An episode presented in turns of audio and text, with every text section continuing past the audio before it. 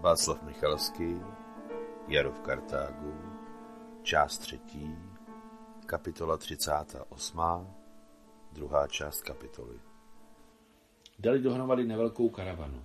Velbloudy a koně připravovali týden, krmili je, napájeli, léčili a starali se o ně podle všech pravidel. Spouští se nežertuje. Neznám to jen z doslechu napomínal Nikol a Mášenku guvernér. Pouštím vás jen proto, že s vámi pojede náš velký Asculapius a znalec Sahary Francova. Usmál se na doktora tak, jak mu to jen jeho funkce dovolovala. S příchodem noci žádné opouštění karavany, ani na krok. Na jakýkoliv pohyb za hranicí tábora budou hlídky střílet rovnou a bez legrace. Být mrtvý je lepší, než být otrok na řetězu neznámo u koho a neznámo kde. Když a je jedno, kterou z vás chytí bandité živou, převezou vás tisíce kilometrů daleko. Rozuměla jsi mi, Nikol? Ano, můj vládče, sklopila oči a hravě zamumlal Nikol. Cože, zas děláš skopičiny? Rozčil se generální guvernér. To stačilo. Pokud nejsi schopna pochopit vážnost mých varování, pak zůstáváš doma. Nakonec Nikola Mášenka obřadně přísahali, že nebudou narušovat pořádek v konvoji a hned poté jim guvernér dovolil účastnit se pochodu. Pravděpodobně, kdyby nebylo této 17-denní cesty na hranice Sahary, celý svůj život by Mášenka prožila a procítila úplně jinak. Ani lépe, ani hůře. Úplně jinak. Nikoli ve smyslu vnějších událostí, které máme ze zhora určené, ale naplněním duše těmi věmi spouště, jež jsou mnohým lidem neznámé, které prožila na sáře a na cestě k ní. Dokud je člověk zapřažený do každodenních starostí, o radosti a kousek chleba, dokud jede na trh a z trhu jede z kopečka, život se mu zdá, jakože nemá příběh.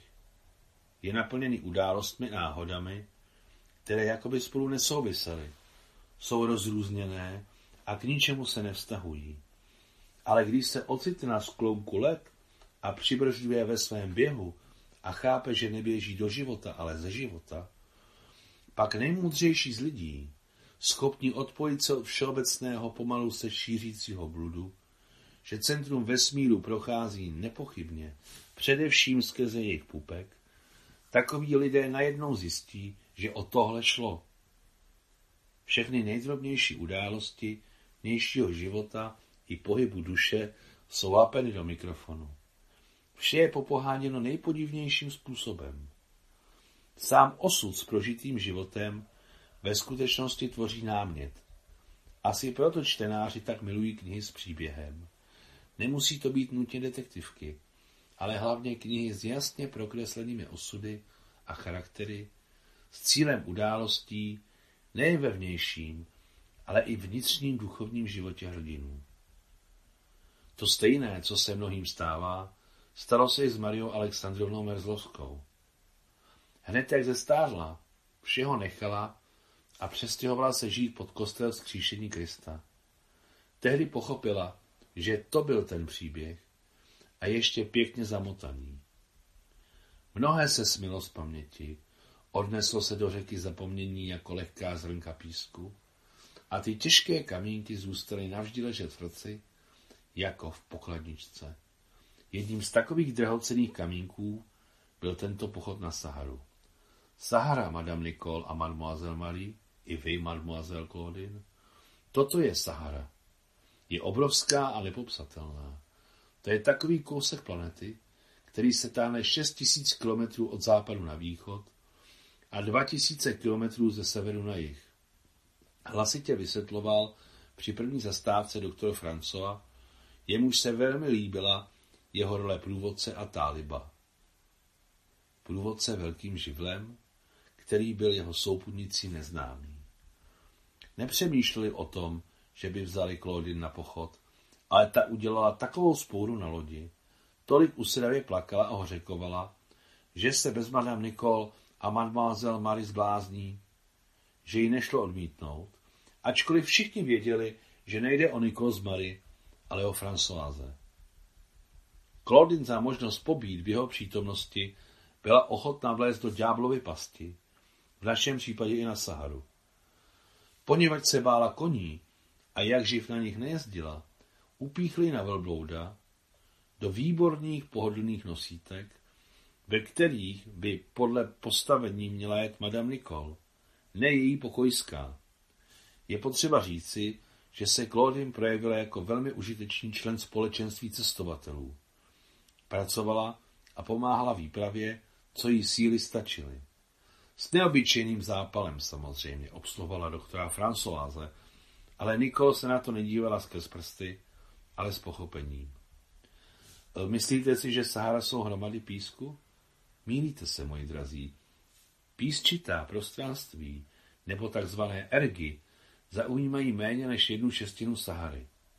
Poušť Sahara to jsou hory, náhorní plošiny a prolákliny. Jsou to tisíce čtverečních kilometrů kamenitých rovin, kterým se říká gamady. To jsou miliony tun kamení a štěrku, regu. Jsou to nekonečná prostranství sarir, anebo jednoduše oblásky. Celou Saharu protínají suchá koryta řek, vádí, začínající na Atlasu, která uvidíme, až překročíme hory. Vádí mají jména jako opravdové řeky. Jejich koryty protékají dešťové proudy a pod nimi je podzemní proud, který krmí mnoha artérská ložiska Sahary a sladké vody jezera Čad.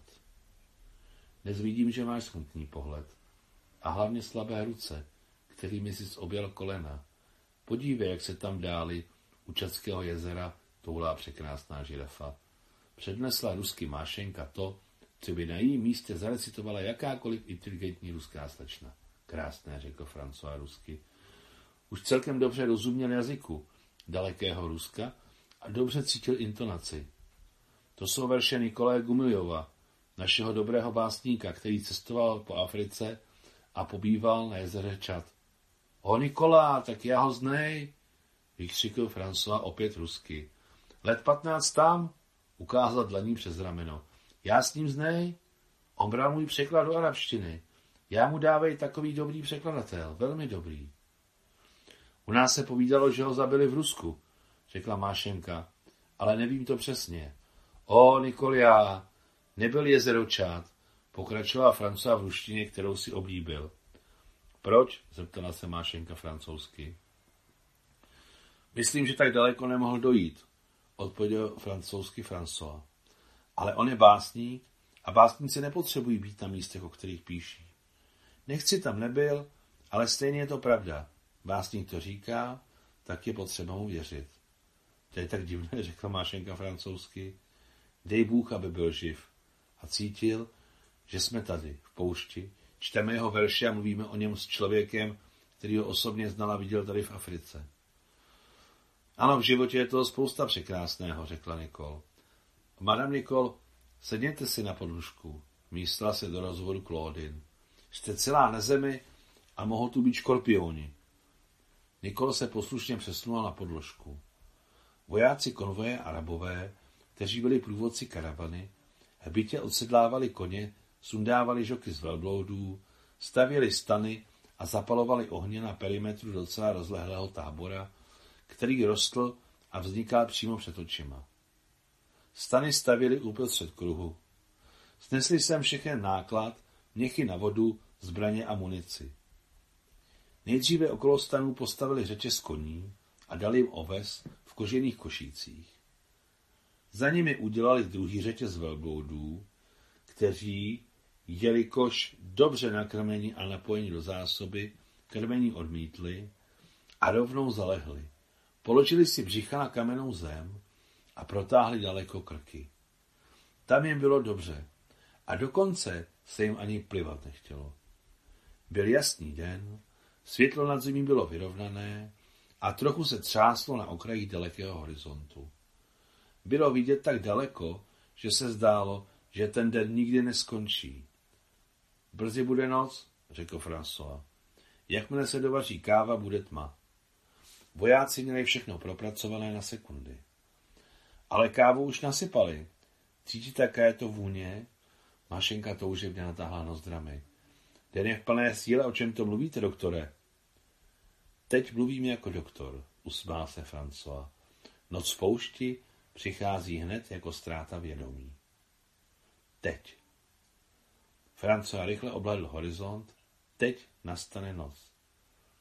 A v tutéž sekundu, jako by na nebi vypnuli vypínač, a plameny ohňů strašlivě a veselé prostupovaly ze tmy, obkreslující figurky klečících Arabů, modlících se tváří k východu.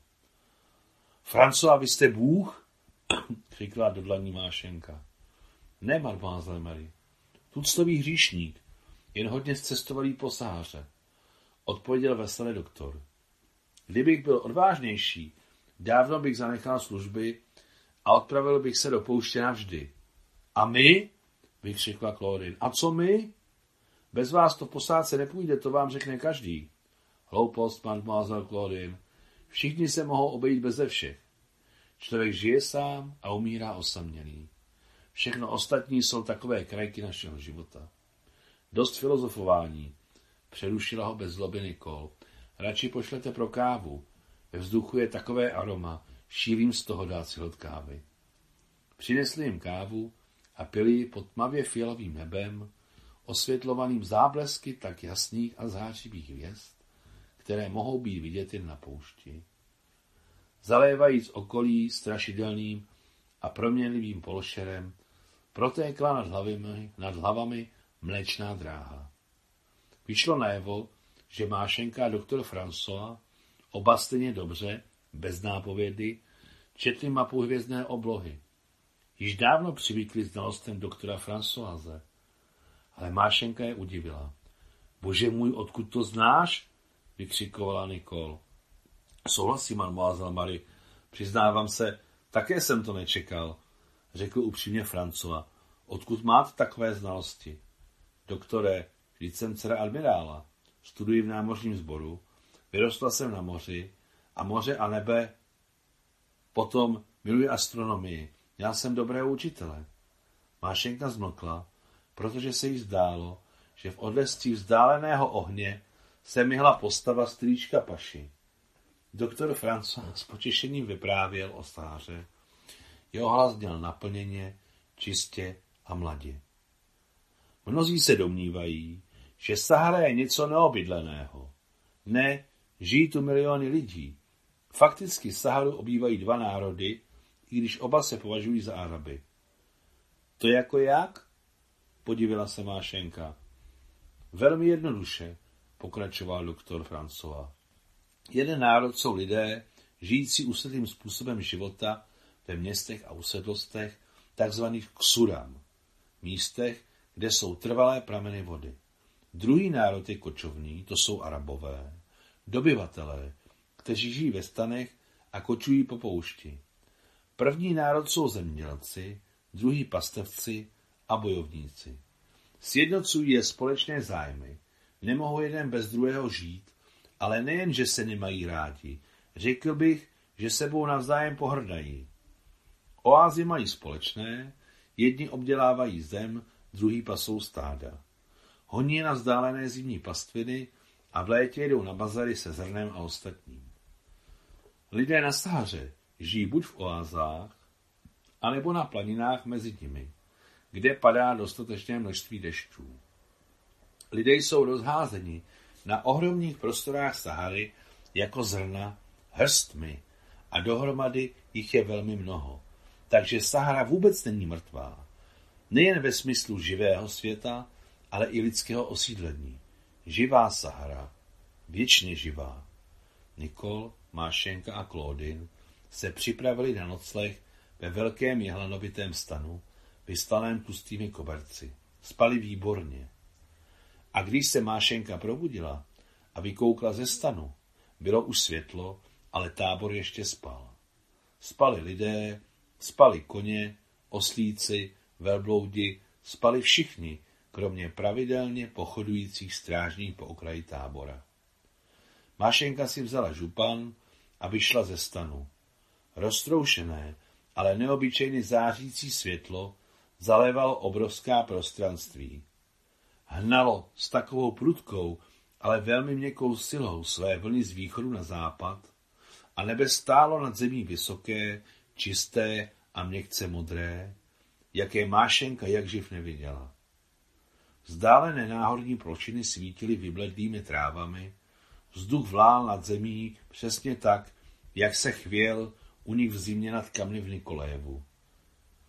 Světlo se šířilo neviditelnými vlákny, které se stříbřitě převracela mezi srstí velbloudů a oslů, vplétala se do hřív koní, probleskávala jako jemná pavučina na balících a stanech. Vypadalo to, že dokonce i stíny jsou rozmité nepolapitelnou, proměnlivou září světla. Bylo to s podivem, ale přes jeho hojnost a zářivost ono nejen neoslepovalo, ale ani nenapínalo oči, jako by laskalo pohled naději na věčnou budoucnost. A ještě Mášenku ohromilo ticho. Bylo takové ticho, že každý šramot, každé odfrknutí zvířat, brumlání nebo chrápání spících lidí, každý krok hlídek se zdál dutý a nemísili se spolu. Náhle fyzicky pocítila, jaké nedozírné prostory jsou na sáře podřízené tichu a kolik bezdůvodné radosti se usazuje v srdci, v jejím srdci. Třesou se vzrušením, klekla si Mášenka přímo na chladné oblásky a pronesla modlitbu. Pane, děkuji ti. Spas a ochraňuj moji mámu. Pane, spas a ochraňuj mou sestřičku Sašenku. Spas a ochraňuj Rusko. Zašeptala to na kraji Sahary a její slova, aniž se mísila, letěla v proudech světla jako průzračné bublinky, které dělaly v dětství z mídlové pěny. Později si mnohokrát vzpomněla na tu bezděčnou radost a nenadálou modlitbu k poušti. Mášenka se ptala sama sebe, a proč jsem si v tu chvíli nespomněla na strýčka Pašu? Ptala se, ale neměla odpověď. Najednou se na východě zatřpitil krajíček slunce a v tu samou sekundu zabubnoval svítání bubeník, který číhal na východ a hornista zatroubil budíček. Když nakonec dolali horní průsmyk a vyšli na jižní svahy pobřežního atlasu, ukázal jim doktor François první vádí, suché koryto řeky. Řeka byla podobná těm skutečným, z břehy, mělčinami, hlubokými výmoly, jen úplně suchá. Místo vody tam byly kameny, občas hladké a téměř blištivé. Někdy trochu drsné nebo odpadnuté od vysokého břehu. Bylo to podivné, ale nebyl to pochmurný obrázek. Šestým smyslem se dalo cítit, že tam pod kamenným podložím, někde v hloubi, ale přesně v korytě, je vodní tok a je tam život. Vádí, kterou jim ukázal Francoa, začínala z malinkého, napůl se rozpadajícího příkopu a tekla dolů, rozšiřující se od kamene ke kameni. Když karavana sešla do údolí kamenné koryto se rozdělo na dvě ramena. Během zimních dešťů to je skutečná bouřlivá řeka, řekl François a chtěl ještě něco dodat. Ale zastínil si rukou oči, zahleděl se. Zdá se, že proti nám vidím karavanu. Ne, řekl po minutě energicky. Jsou to osamělí poutníci. A všichni najednou zapomněli na vádí a začali čekat na první lidi, co potkají. První lidé, co na cestě potkáte, to není jen tak, něco si přejte. To je jako eso v kartách, navrhla se smíchem Nikol. A jak se něco přeje? zeptala se Claudine. Jak se komu chce? A co si chce přát? S jistotou řekla Mášenka. Já už jsem si přála. I já, zvedla Nikol palec. I já, vykřikla ze, své, vykřikla ze svého velbouda Claudine. A co pak jste si přáli? zeptal se uštěpačně François. Každá to své, odpověděla veselé Nikol. To už jsme takové stařeny, že už si nemáme co přát? Přesně tak, každá si přála to své. Mášenka si přála, že pokud se mezi příchozími nevyskytuje ani jedna žena, pak se dříve či později setká se strýčkem Pašou, ať odjel kamkoliv, za moře nebo klidně za dvě. Ženy mezi první poutníky nebyly. Byli to tři černoši, kteří šli pěšky a vedli na oprati tři naložené osly. Jak se přibližovali, nasměroval doktor François pozornost Mášenky, Claudine a Nicole na načervenalé skvrny s bílými tečkami, které se rychle pohybovaly po pahorcích na pravé straně. Co je to? Je to hodně podobné muchomůrkám, podívala se Mášenka. Co mít muchomůr? Zeptal si ji rusky François. Muchomůrka, to je taková houba. Roste u nás v Rusku. Je velmi krásná a jedovatá. Hnědá s bílými tečkami. Odpověděla mu francouzsky Mášenka. Ne, to nejsou houby, to jsou gazely. Rozesmál se François, který přešel do francouzštiny. Gazely se pasou mezi žloutnoucím kavilem. Podívejte se pořádně. Všude jsou jejich stopy a přivoňte si. Cítíte pyžmo? Nakonec přišli černoši úplně blízko. Zastavili se a zadrželi své osly. Doktor Franco je přivítal arabsky a sesedl na znak úcty. Sesedli Nikol i Mášenka. Jen chudá Claudine nemohla slézt ze svého velblouda a prohlížela si poutníky se zhora. Všichni tři byli velmi vysocí a neobyčejně hubení. Měli takové malé tváře se zvadlými, jakoby vytesanými vrázkami, že jejich černé veselé oči vypadaly neproporcionálně velké, prostě ohromné. Černá kůže byla jakoby pokryta struskou, hnědou s fialovým nádechem. Taková vystupuje z druda rožaveného kusu železa, pokud ho dají do vody. Vítr a vedro pouště jim nejen vysekali do tváře vrázky, které byly podobné šrámům, ale i je pokryli hnědým nánosem. Černoši měli na svých malých hlavách rudé turbany. Jejich bundy a široké kalhoty byly sešity z ústřičků různých barev. Bílé, růžové, modré, rudé, fialové a žluté. Na nohách měli také něco podivného. Ať už ohnuté pantofle, nebo na tlusté podrážce, nebo takové divné polokozačky s ozdobenými podpatky. Všichni tři vypadali jako udřední staříci, což zcela kontrastovalo s jejich vtipným oblečením a neobvykle veselýma očima, které byly naplněny čistou září, v nichž bylo tolik dětské důvěry k životu, tolik radosti a naděje, že by se při pohledu na ně obměkčili i ti nejpřísnější a nejkrutější vojáci v karavaně. Na černém tenkém krku jednoho z nich se houpal náhrdelník z rákosových fléten. Druhý držel v ruce dudy a třetí nesl na řameně kytaru, udělanou z kruníře velké želvy, s přidělanou tyčí a na ní nataženými strunami. Na oslech byly vidět tamburíny z chrastítky a nějaké různobarevné loutky. Evidentně pro divadelní práci. Na jednom z oslíků seděl velký buben. Všichni tři mluvili špatně arabsky a celou dobu se přitom velmi upřímně smáli. S velkou námahou se podařilo doktoru Françoisovi zjistit, že nejpravděpodobněji jsou všichni tři z břehu Čadského jezera. Při slově Čad všichni tři tak radostně zakývali hlavami, že o tom nebylo pochyb. Doktor François se s nimi snažil hovořit, jak to šlo, všemi jazyky, které znal, i pomocí gest. Dorozumívali se docela dlouho a nepřetržitě si chechtali a plácali se navzájem po ramenou. Neuvěřitelné, řekl nakonec doktor François, obraceje se k Nikola Mášence. Ale jsou to potulní muzikanti a jdou od jezera Čad. A to znamená, že přišli celou Saharu. To je neuvěřitelné. Chtějí nám zaspívat. Evidentně mají kapsy prázdné jako měchy na vodu. Mohou zaspívat? Jasně, že ano.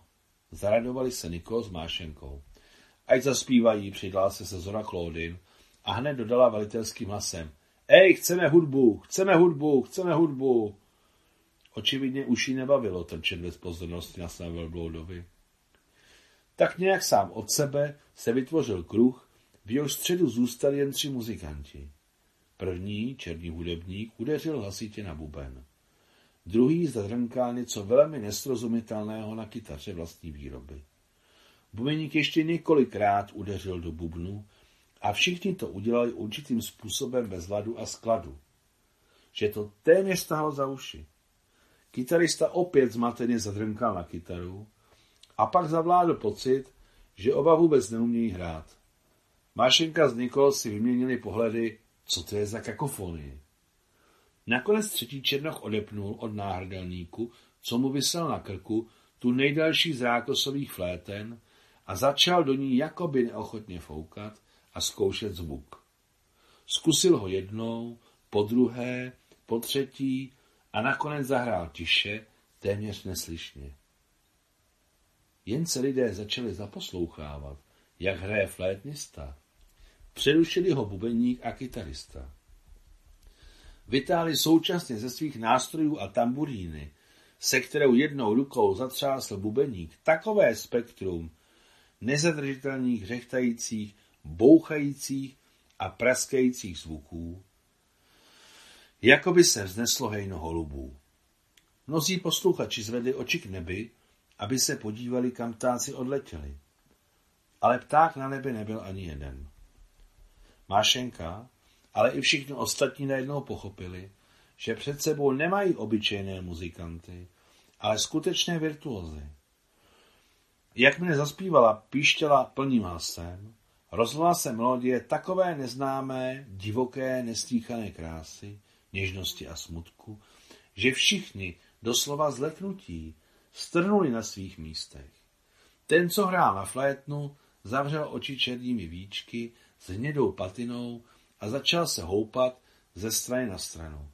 Rozhoupával se pomalu, jako kdyby spal. Hlas flétny tu utichal, spolu ze srdci posluchačů, tu stoupal až k nebi. Nikdo se neodvážil narušit ticho v pauzách mezi zvuky, které, když se zdálo, že pohasly, najednou se rozhořely s novou drzou silou. Flétnista hrál dlouho, asi dvacet minut, ale proletěli jako okamžik. Poté najednou hlasitě, přerušovaně udeřil na velký buben a zaspíval sám bubeník. Neočekávaně napěl sladký kontratenor zjevně ženský part, něco pronikavého a čistého, jako poušť sama. Potom zaspíval tenorem druhý černoch a bylo jasné, že je to duet dívky a chlapce o věčných pravdách, lásce, naději a víře ve svou hvězdu. Nakonec se přidal flétnista, který začal baritonem a končil dutým, mohutným basem. Celou dobu, co zpíval, ho doprovázeli na kytaru, flétnu, buben a tamburínu. Bylo to takové divné, nesouvislé a očividně disharmonické zvuky.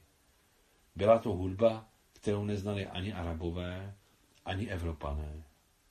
Poté se ujala solová kytara, začala produkovat na své želvě takové kusy, že za něj bylo úzko a bylo neuvěřitelné, jak se mu dařilo korigovat akordy do poslední sekundy. Sundal kytaru z ramene, tančil s ní, vyhazoval ji nad hlavu, chytal u země a tančil tak vášnivě, že to vypadalo, že buď spadne na zem, nebo poletí do nebes.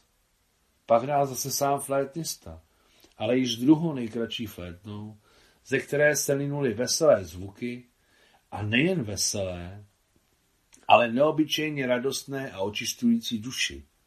Nakonec zapěli sborem, bez hudby, něco velmi něžného, úchvatného a společně zakončili stejnou nečekanou imitací víjících psů. Vivát! zakřičela Nikol. Všichni tleskali a byli nejen spokojeni, ale měli rozjasněnou duši. Muzikanti se očividně vydali ze všech sil a byli tak vybuzení vzrušením, že by klidně dál stáli na slunci, aniž by cítili pálící žár. Odměnili ještě štědře penězi, jídlem, dali jim tři měchy vody a ukázali cestu přes průsmyk. François napsal na svůj lékařský recept krátkou poznámku, doslova diagnózu. Zázrační muzikanti. Všichni je poslouchejte, buďte štědří. François. Diagnózu napsal francouzsky a arabsky. Poznámku předal flétnistovi. Ten pochopil, že to je něco jako ochranný dokument a schoval si ho na prsou. Všichni tři se dlouho klanili a usmívali a jejich ohromné veselé oči zářily dětskou důvěřivostí. Karavana si šla svou cestou a muzikanti obdarovaní mnohými dary svou průsmyku a moři. Okolo Českého jezera žije velký národ hauzů, ale oni rozumí jejich jazyku stejně špatně jako arabštině. To znamená, že jsou z nějakého jiného kmene, že tam někde žije národ klaunů a muzikantů, ale nepamatuji si, jak se ten kmen nazývá. Nechal Francojit svého koně bok po boku s mášenčiným. Ta ale rozhovor nepodpořila. Nechtělo si ani mluvit, ani přemýšlet o ničem konkrétním. Chtěla přežívat mlčení, kterému se pravděpodobně říká vnímání vlastní duše. Hej, Mary, probuď se, řekla nahlas Nikol. Kde jsi, Mary?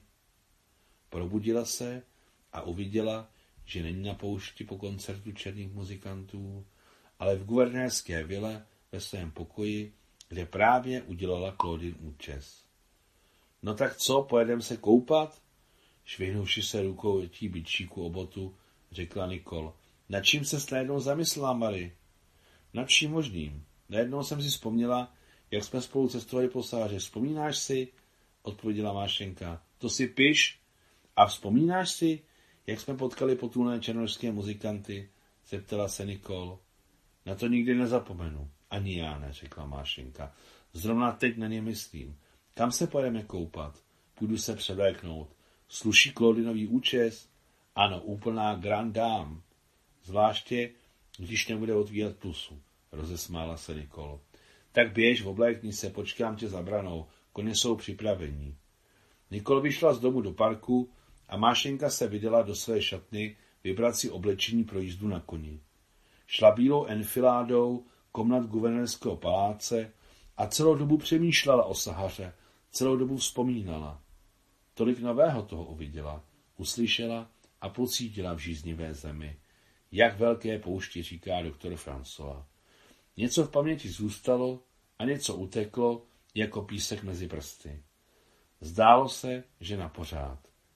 Ačkoliv ve zralých letech a hlavně ve stáří se Marie Alexandrovna nejednou přistihla při tom, jak se jí z toho pochodu vybavila ničí tvář, vousatá, lesknoucí se potem, nebo zavadlý keřík tamarišku na břehu suché vádí, nebo hnědožlutý kousek odloupnuté horniny, případně huba velblouda s černými pisky a velkýma očima, povýšeně a nezúčastněně, nezúčastněně žvíkajícího svou potravu, dávajícího všem okolo najevo, že celá jejich marnost, nadmarnost nestojí za jeho plivanec, takže si ušetří sliny. Vybavoval si jí vysoký, vrstevnatý dým ohně a zvláštní vůně hořícího suchého dřeva. Suché dřevo mělo v ohni specifickou, jakoby zoufale beznadějnou vůni. S posloupností vzpomínek to bylo v jejím pozdějším věku právě takto. Byly útržkovité, přesné a velmi živé. Celou dobu po cestě do své šatny vzpomínala Mášenka na setkání s kmenem, na setkání, které si stále pamatovala a ke kterému se během svého dlouhého a převratného života ve svých myšlenkách vracela, poněvadž bylo přímo svázáno s jejím oblíbeným spisovatelem Antonem Pavlovičem Čechovem. Mášenka a potom Marie Alexandrovna měla tak, to měla tak, že byl Čechov a byli ostatní spisovatelé. Čechova četla vždy a mohla očíst kterékoliv stránky a nikdy jí to nenudilo, ani se jeho knihami nepřejedla, jen duše se radovala a očišťovala. Nabízí se otázka, proč jsou tu Sahara a Čechov? Jaké to má spojení? Bezprostřední.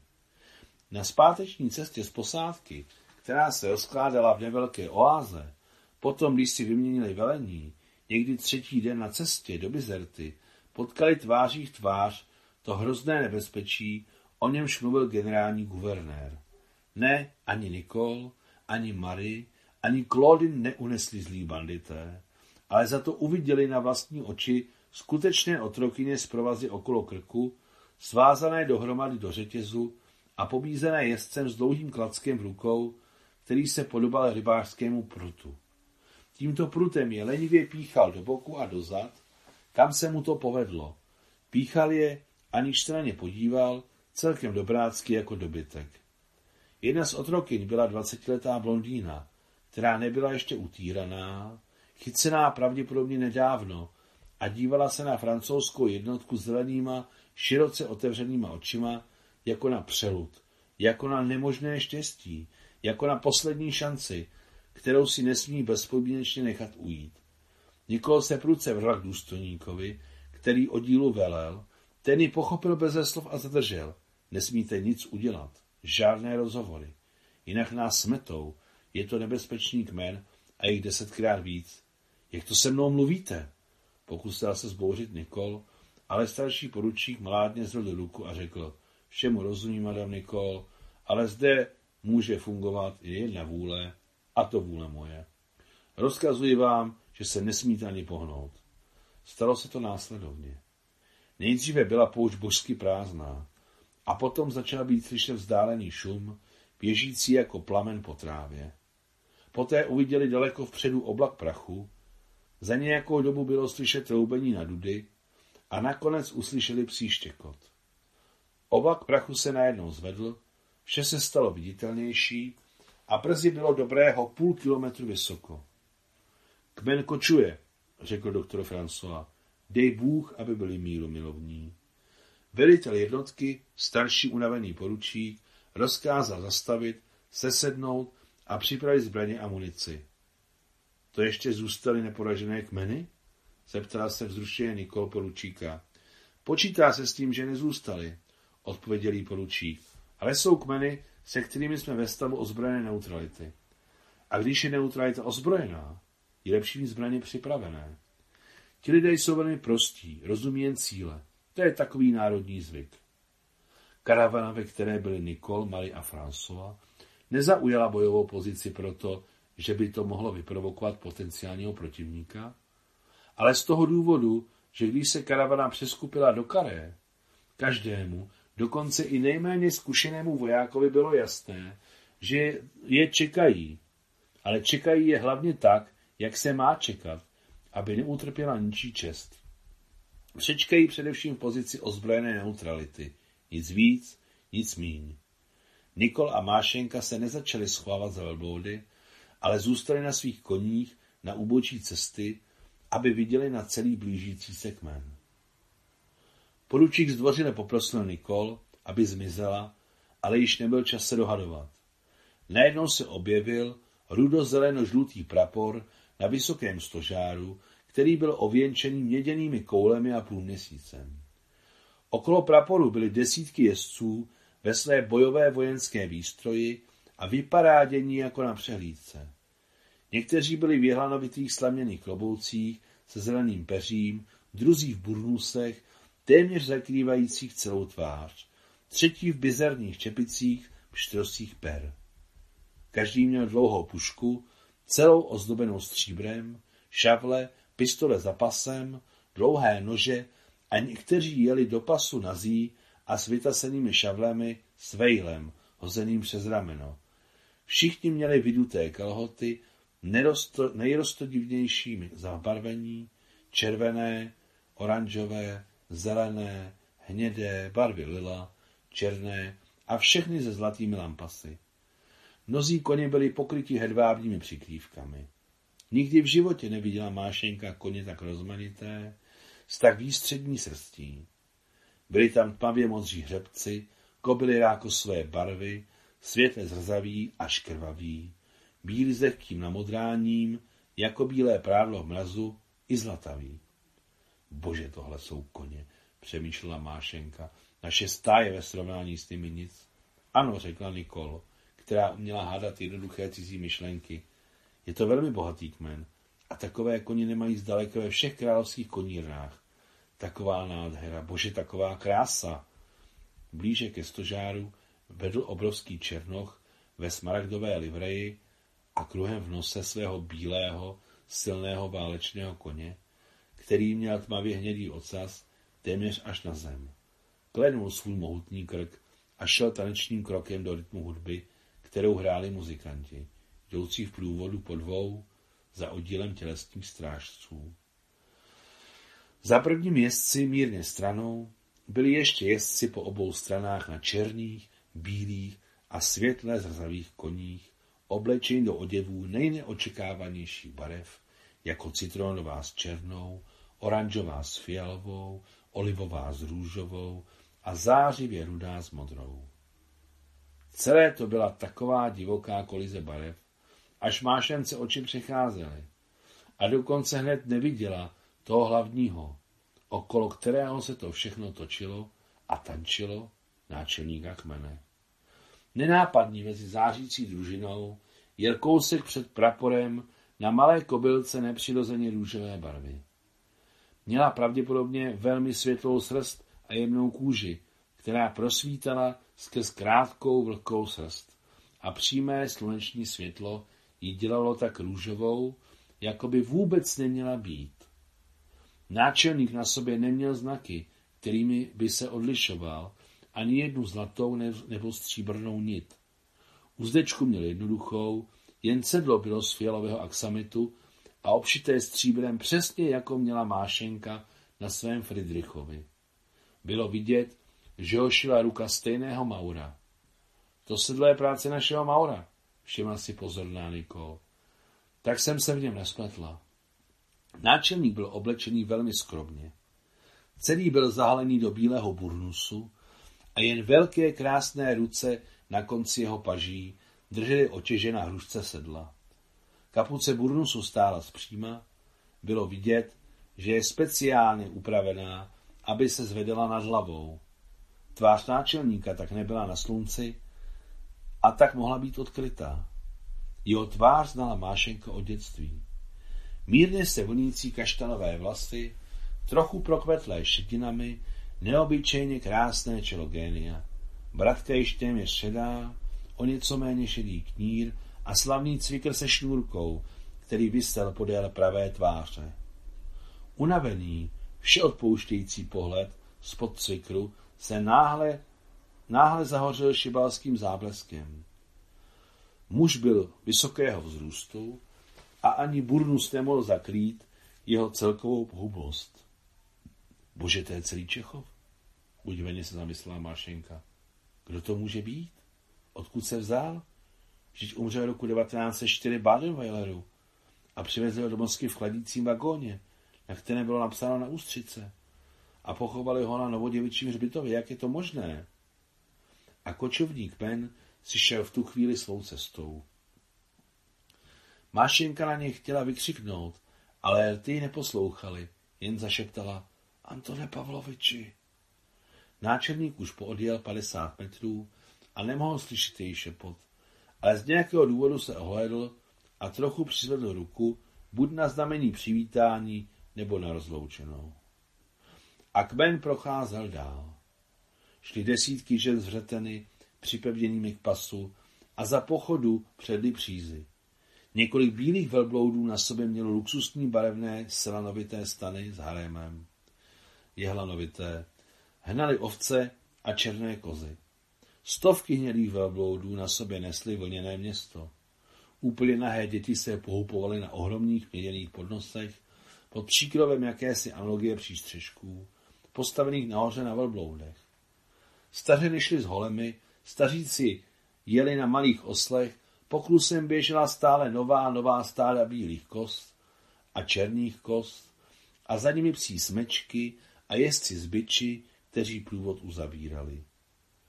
Počítám, že jsme měli štěstí, řekl doktor Francova, dívaje se za posledním jezdcem. Je to velmi bojovný kmen, mají nejlepší koně na Sahaře, jsou bohatí a zákeřní jako nikdo jiný. Vypadalo to, že náčelník měl úplně evropskou tvář a dokonce i skřipec, řekla Nikol. No a co? Nevylučuju, že v mládí zakončil Sorbonu. Ušklíbil se doktor Francova, ale to na věci nic nemění. Pokračovali dál a Mášenka celou dobu přemýšlela o tom, jak se v přírodě rodí dvojníci a najednou si jí v hlavě myhla zvláštní divoká myšlenka.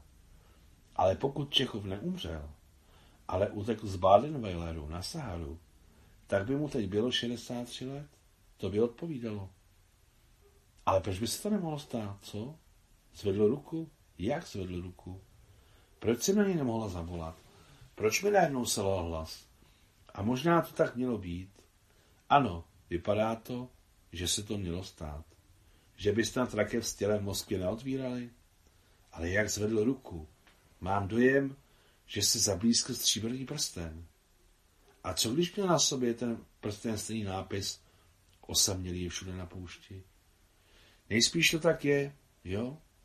Možná ano. Starší unavený poručík dal rozkaz přeskupit se k pochodu a brzy již byli na cestě.